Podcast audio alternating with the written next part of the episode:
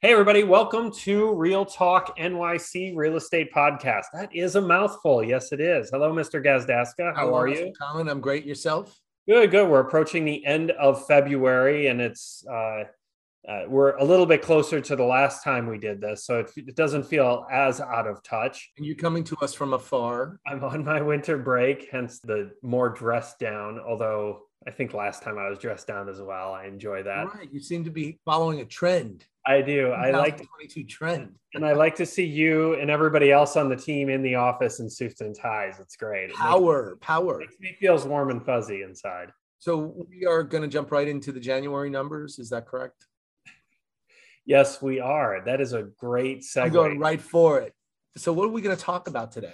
Corcoran's January report came out for for January numbers. A very generally speaking, a very strong month again, strongest January on on record for the last seven eight years since 2014, which is kind of what we have been expecting. You know, overall, a little over a thousand contracts signed, so we have a lot of activity happening, and we're struggling on the inventory side, but we'll talk about that in a minute. But on the contract signed, if you look at it in the breakdown, we still have the highest increase year over year has been in the higher price points. So Right. Uh, north of the 2 million mark. What we look at is the contract signed numbers, even though there's a decrease in contract signed between December of the end of last year to the beginning of January, we look more carefully at the year over year numbers.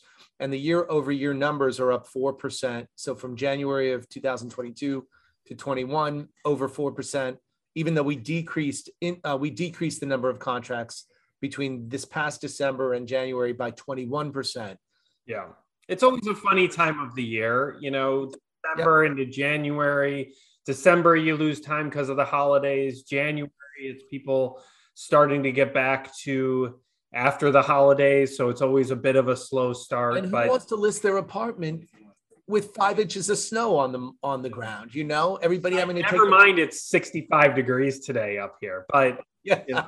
No. So so it takes a little bit of time and we're counseling sellers to put their apartments on the market. It's a really good time to do so because currently based on the Corcoran numbers we have 5529 listings currently on the market. And that's low Well, Manhattan. it's down 35% from a year ago this time. So Yep. Now what's great is that we're when we're looking at these statistics, we're looking at 2021 numbers versus this year. And 2021 is when the market started to come out now and started to to really tick up. January was was still a little bit slower last month. It was the first month where we started to see uh, the transition from COVID time to to people really deciding, okay, we have faith in the market now. Let's let's buy a place, let's upsize or or sell the apartment or what have you. So we saw all those contracts starting to happen. But you know, all things considered, contract signs were fairly flat between December and January, and inventory remained pretty flat between. So it was sort of a flat, a flat month or a flat a comparative month. And I think inventory will really tick up at February. So I'm interested to see where where we end up in in the February numbers, which we'll have in a couple weeks, and we'll hopefully get to that podcast a little bit sooner. But uh, that's when we really start to see our our inventory and and our spring market start to kick up is in February, depending on snow on the ground, et cetera. Yes, John. Yes, and one thing I was just going to make a note of is just as though like the sellers who are delaying putting their apartments on the market a bit, so we delayed our podcast by a little bit. Yeah, that's that's that's exactly right. Yeah. Okay. All right. So moving on. Also, this is big, very important to look at are the days on market have continued to decrease. So average days on market are now 153 days, and that's the 10th consecutive month where we've seen a decrease in the number of days on market. So it tells us that the not only is the market robust, that there are buyers and there are sellers in this market, and the buyers are jumping in. But as we're seeing in the whole, you know, the overall global economy, particularly the United States economy, it's evident that the buyers are truly taking advantage of historical interest rates, which are slowly starting to creep up. And we see a push by the buyers to get into these apartments before interest rates go to four or five percent.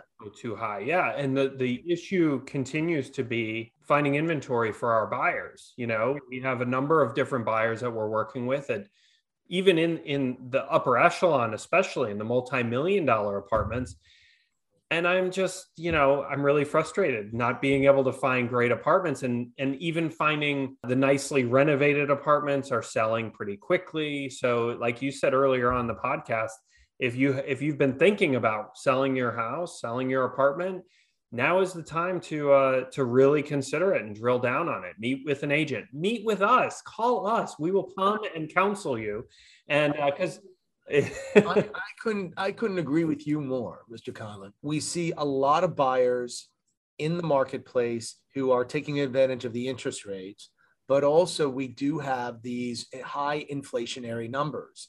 So at record, you know, 40 year high inflation, and we have a stock market now that is so wonky between the Russia invasion of Ukraine and all sorts of geopolitical stuff that's happening, but that we have a high stock market that keeps fluctuating.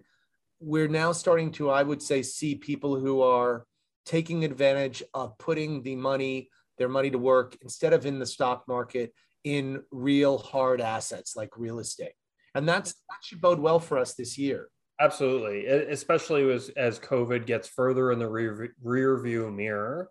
Of course, there's always the caveat that it could you know rear its head with another variant or something like that but we've we we fared so well through omicron certainly kept confidence high in our market and you know i don't expect that to change but there's always caveats to it but and that being the number one that's going to be in our life for quite some time in terms of the fear around that we we managed through the last one mainly because of the high vaccination rates here in new york city and I expect the next wave to be the same. I, I remain optimistic on that front. So I agree. Also, one thing that I want to just reach out to the to the we've already said that we're counseling sellers to put your apartments on the market. We're past the uh, that COVID discount period, and market has not only stabilized, but in some pockets of the market, we're seeing bidding situations depending on where the apartment is priced.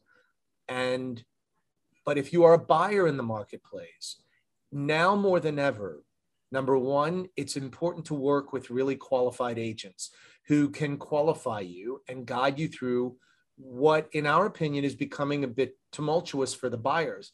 You were saying we're having challenge finding the inventory for the buyers.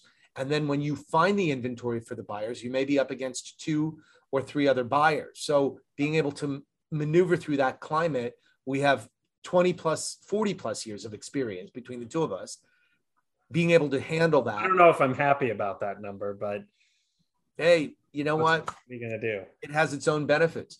But then also, if you're waiting to buy, oh, we're waiting now, we missed the market. You're never gonna buy a piece of real estate because I'm selling 22 years of selling real estate, and a buyer who bought a piece of Manhattan real estate, they never missed the market. They thought maybe they bought too high, but then they held their apartment for X amount of time and they've done quite well on the sale. And so I, I say the deal is finding a good piece of Manhattan real estate. Yeah. And I think the contract signs being less so in the lower register, I think that's where we're going to see a lot of growth this year. I still do. I'm holding out for that market that we're going to see that really start to take off. And that means there's still opportunities in the lower register, quote unquote, you know, the studios, one bedrooms, two bedrooms up to a million five or something. So, okay okay, clear example. When we started working together back in 2006,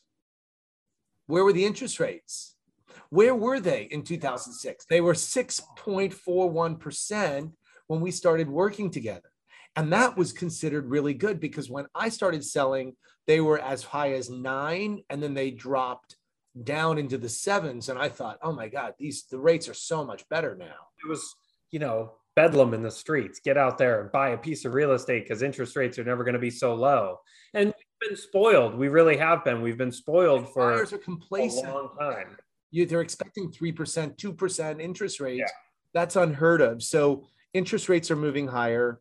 We are here to tell you Manhattan is going through some serious changes. So they're making a huge citywide effort to make sure that the train system is really safe. Restaurants are dining in, dining out, mask mandates are up. And so the mm-hmm. city's up for the city is up for business. So, and we're up for business. I'm always up for business. I, I can always do a few more deals. What about you? A few more, yes. And Daniel and Bogdan are behind me, and they can do a few more deals too. Yeah.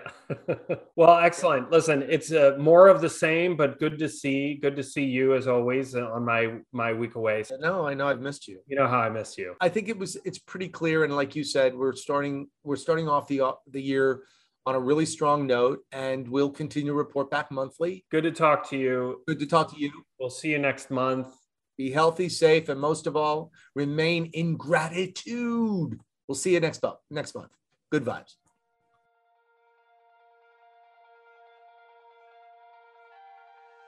Thanks for watching or listening to the Real Talk NYC Real Estate Podcast. If you want to find us online or sign up to get our monthly and quarterly market stats, come on over to our website, GazdaskaConlon.team.com, or you can find us on all social media with the handle at Team. If this show was helpful, entertaining, or informative, consider telling friends and family or leaving us a review on Apple Podcasts. Thanks for tuning in. Be sure to subscribe to the podcast so you don't miss our next episode, and we'll see you next time.